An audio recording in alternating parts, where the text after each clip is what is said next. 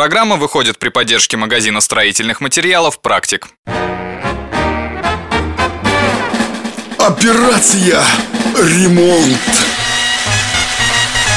Ну вот, совсем другое дело. Теперь можно не переживать за сохранность сруба. Все обработано огнебиозащитой, как надо. Само собой. Кто делал-то? Вот только бревна такие, что занозу поставить запросто. Может, лаком пройтись? Мой дорогой друг, горжусь вами. Это прекрасное решение. Лак образует прозрачное покрытие, сохраняет рисунок дерева оригинальным и насыщенным. Ну и отлично. Как раз у меня лак остался. Голубчик, не торопитесь. Тут важно, чтобы образованная пленка была эластичной, поскольку дерево имеет свойство расширяться и усыхать, повреждая целостность лаковой оболочки. И не забудьте, что многие лаки, хоть и имеют прозрачную структуру, все равно придают древесине оттенок. А если будете колеровать, точно рассчитайте необходимое количество. Даже у одного производителя лаки разных партий могут отличаться по оттенку. Уж больно много проблем с твоим лаком.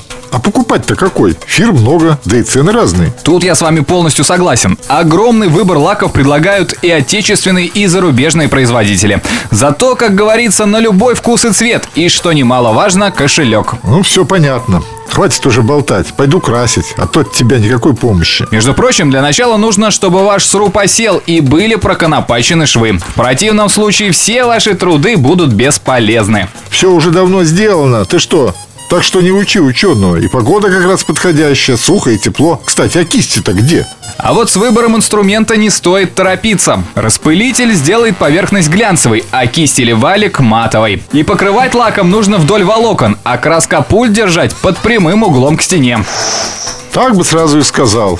А то не стоит торопиться, тоже мне важная птица. Не забудьте взять шлиф-машинку и наждачку. А это еще зачем? А как вы хотели? После первого слоя лака шлифуем сруб и красим еще несколько раз. Да, долго. Зато результат какой будет? Лет 7 ваш сруб будет сиять.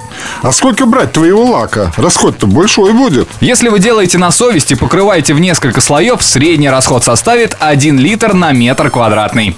Это купи, то купи. Все это сделай, золотая банька-то получается. Может, ну это все, и так сойдет.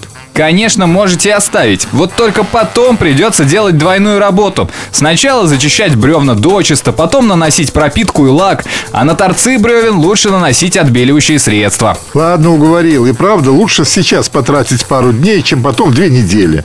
А изнутри лаком тоже покрывать? Вот тут мнения расходятся. Некоторые считают, что после такой обработки дерево перестает дышать, и срок службы сокращается в несколько раз.